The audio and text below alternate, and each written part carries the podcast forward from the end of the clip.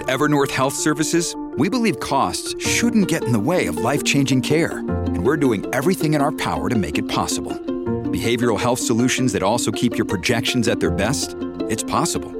Pharmacy benefits that benefit your bottom line? It's possible.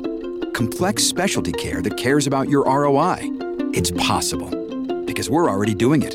All while saving businesses billions. That's Wonder made possible. Learn more at evernorth.com/wonder. The big NATO summit starts today, and with it comes a brand new narrative that they would love to impose upon us.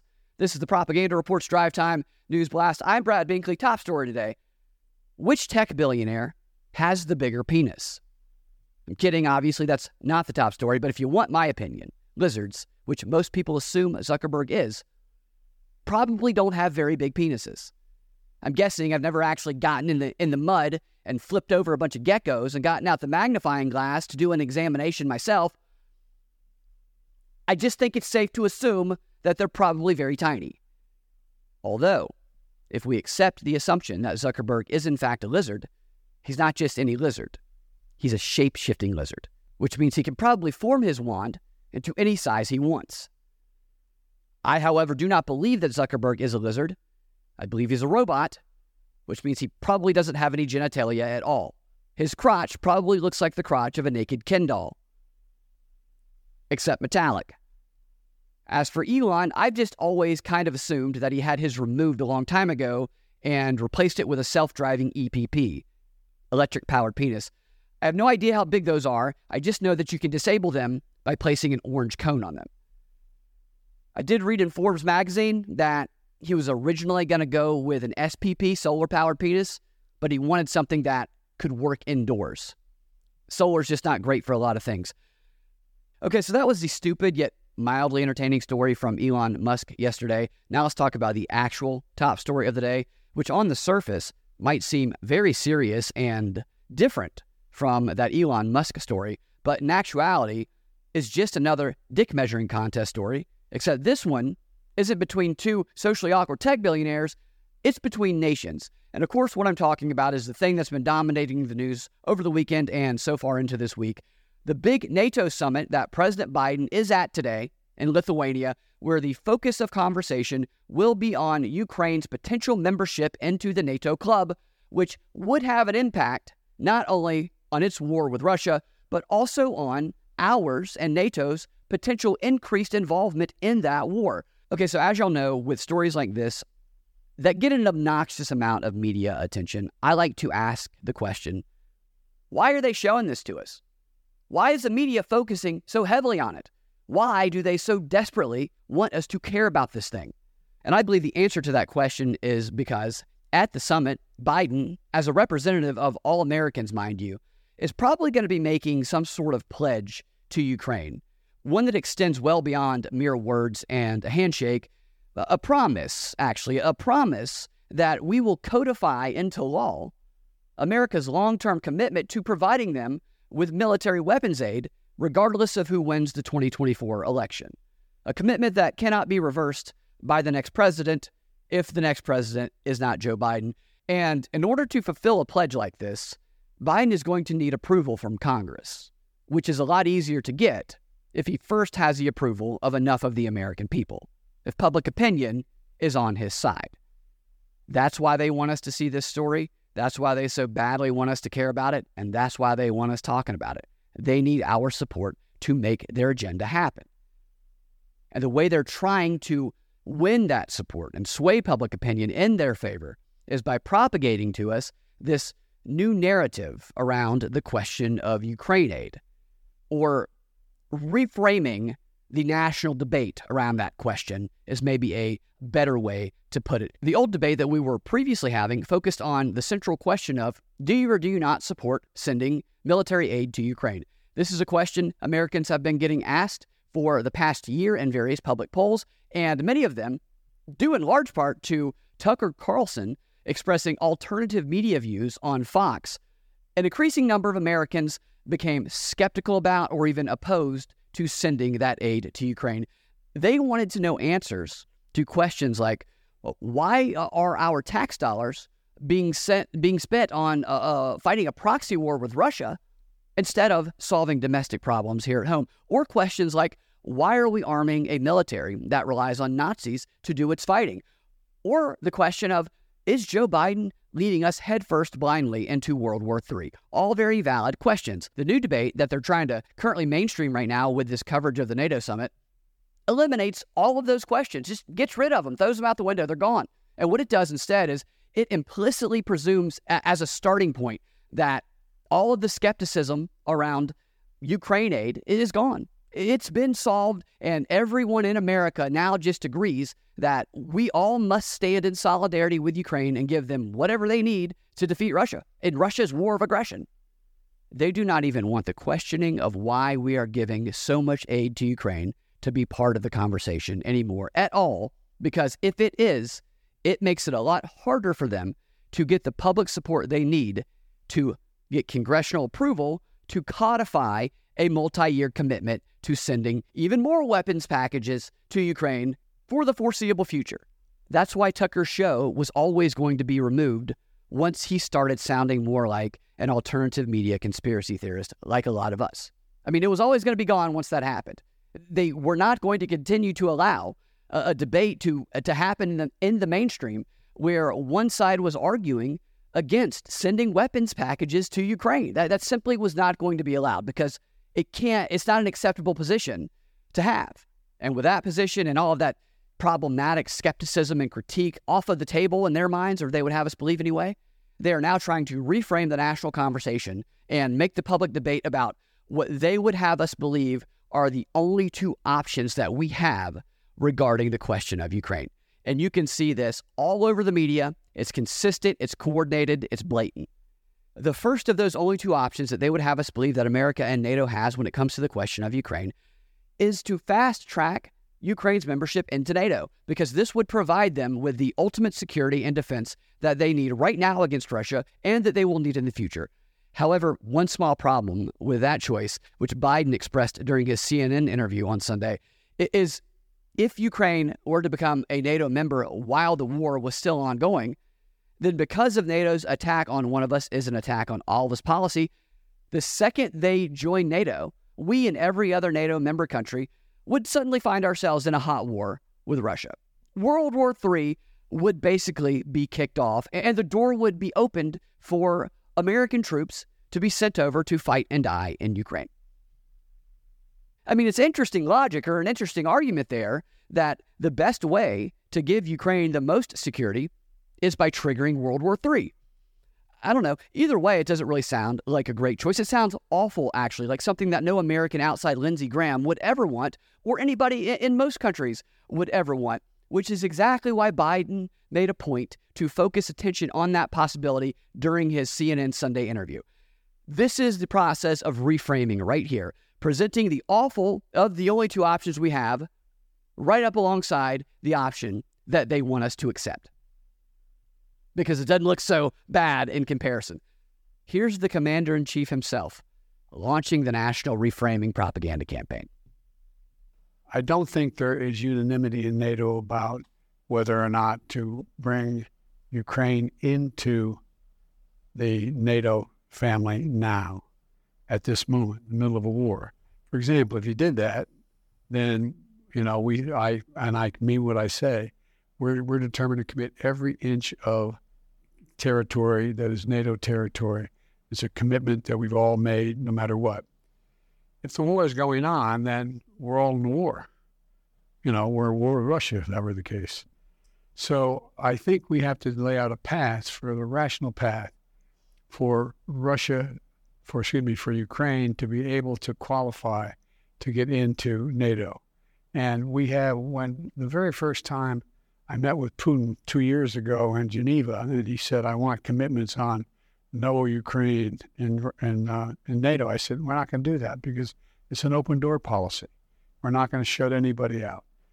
NATO is a process that takes some time to meet all the qualifications and from democratization to a whole range of other issues. So, in the meantime, though, I've spoken with Zelensky at length about this. And uh, one of the things I indicated is the United States would be ready to provide while the process was going on, and it's going to take a while, while that process was going on, to provide security a la the security we provide for for Israel, providing the weaponry, the needs, the capacity to defend themselves. Okay, so what Biden was doing there is doing a couple of things. One, he was demonstrating to us what this new national conversation, this new debate looks and sounds like. And he wasn't the only one doing it. There are a lot of people involved. He was just the figurehead used to launch the propaganda campaign. Members of Congress, John Kirby, various political pundits, they have all been out there demonstrating the exact same message framing of this debate across all of the major networks since last week, well into today, definitely. And panel discussions were had on every one of the Sunday shows that included pundits who represented both sides of this debate to model to the American people how we are supposed to think and talk about this subject, the parameters of thought and conversation. This is how they control how people think about subjects like this. What he was also doing there in presenting these possibilities is what I was talking about a little while ago. He was letting the American people know hey, we have two choices here. Here's the first one. That one's pretty awful, right? No one wants that choice so that he could turn right around and present that alternative option of giving Ukraine that special Israel treatment he mentioned or referenced where we not only continue to provide weapons to Ukraine, we do what I talked about at the top of the show a few minutes ago. We codify long term, multi year military aid to Ukraine into law. He didn't say that part in the interview here, but those are the implications of what he's talking about and what is probably going to happen at the summit today or tomorrow. And that, that, that idea, that option, turning it into a law that can't be so easily reversed, that goes well beyond what we've already been doing with uh, uh, weapons packages to Ukraine. I mean, not even close. And if that were presented to the American people in isolation, many Americans would quickly stand up and, at the very least, criticize and question it. Many would oppose it outright, which is exactly why it had to be presented alongside the mu- much, much worse option that, if chosen, would trigger World War III, making this one not seem so bad in comparison. So that's it. That's what they're doing. That's the new narrative that they're out there propagating that uh, they're trying to use to win public support for something that is worse than the already currently bad policy that many Americans don't like that, that's in place right now. I mean, it's quite a, a neat little trick that they're trying, isn't it? Trying to get people to support a new policy that's actually worse than an already disliked current policy by trying to convince them that doing so is the only way to prevent World War III from breaking out. Bravo, guys, with your stupid little messaging campaign right there. And what's really funny about all of this is the way they're presenting Biden uh, as the hero uh, of this this new narrative, as him being the only guy right now that is preventing NATO from plunging us into a hot war with Russia. Because they're telling us that he and Germany are the only two ones in NATO who do not want to choose that first option of expediting Ukraine's entry into the club, leading to the hot war. They're all just begging for World War III. Thank goodness we have old Joe in there bringing some level headedness to the table, you know, for all of us. Am I right? What a joke that is. Biden, as the reasonable one of the group, dead set on maintaining peace. Uh, are, are you serious here? The guy whose administration has given more weapons to Ukraine than any other NATO member double and triple many of them, maybe even more. That guy, that's the guy who, who's holding the peace right now. The guy who just last week approved giving child murdering cluster bombs to Ukraine, a, a weapon that most of the other NATO member states all signed an international agreement promising to never use. He's the one that they would have us believe is the only thing stopping a hot war uh, from breaking out. I mean, if you're going to go big, go big. And it's a bold narrative. I'll, I'll give him that. Ironically, and I hate to say this, but it's what all of this is. This is classic uh, war propaganda, consensus building war propaganda, leading up to every uh, uh, war. Critical questions uh, about international policy in the overall narrative surrounding it uh, are suppressed, They're, and they are replaced with by what those in power hope will be unifying war propaganda that stirs up war fervor. Biden is not trying to prevent a hot war with Russia.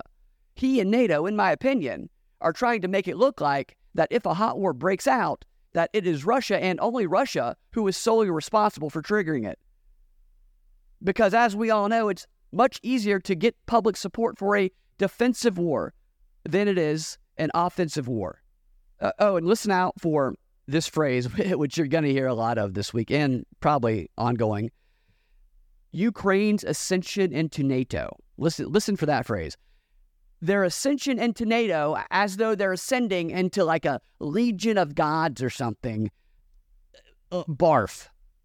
Real quick, a little bit more on that uh, so called Israel option that Biden referenced. Israel's not in NATO. They are, however, what is known as a major non NATO ally, which is a designation that the U.S. government gives allies that aren't in NATO, but who have strategic working relationships with the U.S. military. So it's basically like a friends with benefits situation going on, where they get many of the same benefits as NATO countries without having to officially be a member. And here are some of the benefits that those friends get and that Ukraine would possibly get if they become a major non NATO ally or something similar. Entry into cooperative research and development projects with the Department of Defense on a shared cost basis, participation in certain counterterrorism initiatives, purchase of depleted uranium anti tank rounds, priority delivery of military surplus ranging from military rations to ships, possession of war reserve stocks of Department of Defense owned equipment that are kept outside of American military bases, loans of equipment and materials for cooperative research and development projects and evaluations, permissions to use American financing for the purchase or lease of certain defense equipment, reciprocal training, expedited export processing of space technology, and permission for the country's corporations to bid on certain Department of Defense contracts for the repair and maintenance of military equipment outside of the United States. And here's what the Wall Street Journal had to say about that possible status for Ukraine. They say that it's a model that would ensure Ukraine's security by focusing on supplies of weapons and cutting edge technology, while at the same time keeping NATO from having to officially join the war. Which feels like really stupid logic to me to suggest that we would basically be giving Ukraine or treating Ukraine exactly like we would treat them if they were in, in NATO, but without giving them the label, as though it is the label itself and not the actions being taken that are what is likely to trigger war. Here's what the Financial Times had to say earlier today about what they expect might happen at the summit. They said that NATO member countries are likely to adopt a multilateral declaration containing individual pledges of each state aimed at codifying existing military supplies to Kiev, providing guarantees for training of Ukrainian troops and for intelligence sharing and assistance in defense policy reforms. So, yeah, that's what we've been talking about. All right, one more thing here on the subject, and this does echo some of what we've been discussing, but it gives a, a bit of a more complete picture, I think, of how our politicians probably really think about the, the Ukraine war and what we're going to be doing moving forward. This is from the Carnegie Endowment for International Peace. It says, in a section titled A Wartime Compact and Beyond, Zelensky and numerous Ukrainian officials have suggested that Ukraine could replicate Israel's security model with a capable army, a dynamic industrial base, a skillful intelligence apparatus, a strategic culture centered on self defense, and a multifaceted relationship with the United States. A multilateral security arrangement for Ukraine based on this model is not a far fetched idea, although there are important differences, not least of which is the fact that Israel, unlike Ukraine, has nuclear weapons and does not face aggression by a nuclear superpower. The right formula for such a future security agreement, as one European diplomat has said, needs to be less than Article 5, but more than the Budapest Memorandum. This might seem like a tough needle to thread, but the Kiev Security Compact that Ukraine's government issued in September 2022 provides a helpful point of departure for discussions. It envisions a core group of partners committing to a multi decade effort to support Ukraine's development of a robust territorial defense posture, including by training and equipping its forces, investing in its defense industry, and enhancing its intelligence capabilities. The KSC is a change from previous Ukrainian requests that partners commit to sending troops or imposing a no fly zone, both of which were non starters in the United States and Europe. The U.S. and Europe must further develop this framework, incorporating lessons from the U.S.'s relationship with Israel and other countries who are not the U.S.'s treaty allies. A credible arrangement should be based on the following five principles. Number one, strong political and legal codification that ensures the arrangement will endure regardless of electoral cycles and leadership changes in the U.S. and Europe. So essentially, it must include a provision that takes power away from future elected leaders, which takes power away from the people who elect them. So this is a power grab, stealing power away from the American voter.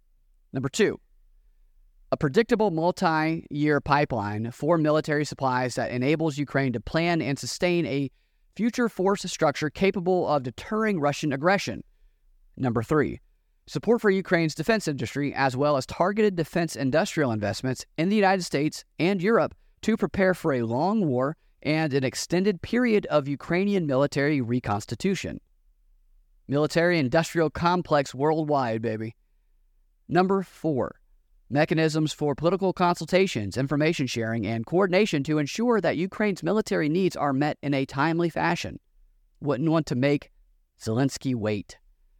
And last but not least, clear linkage to Ukraine's EU accession process and post war reconstruction, which we already know is uh, intended to turn them into the world's first fully e government using that Diia app. So there you have it. There's Biden's big week that they want us all thinking about, talking about, caring about, getting invested in, having arguments with each other about. It's just a big crock of shit. You know? That's all it is.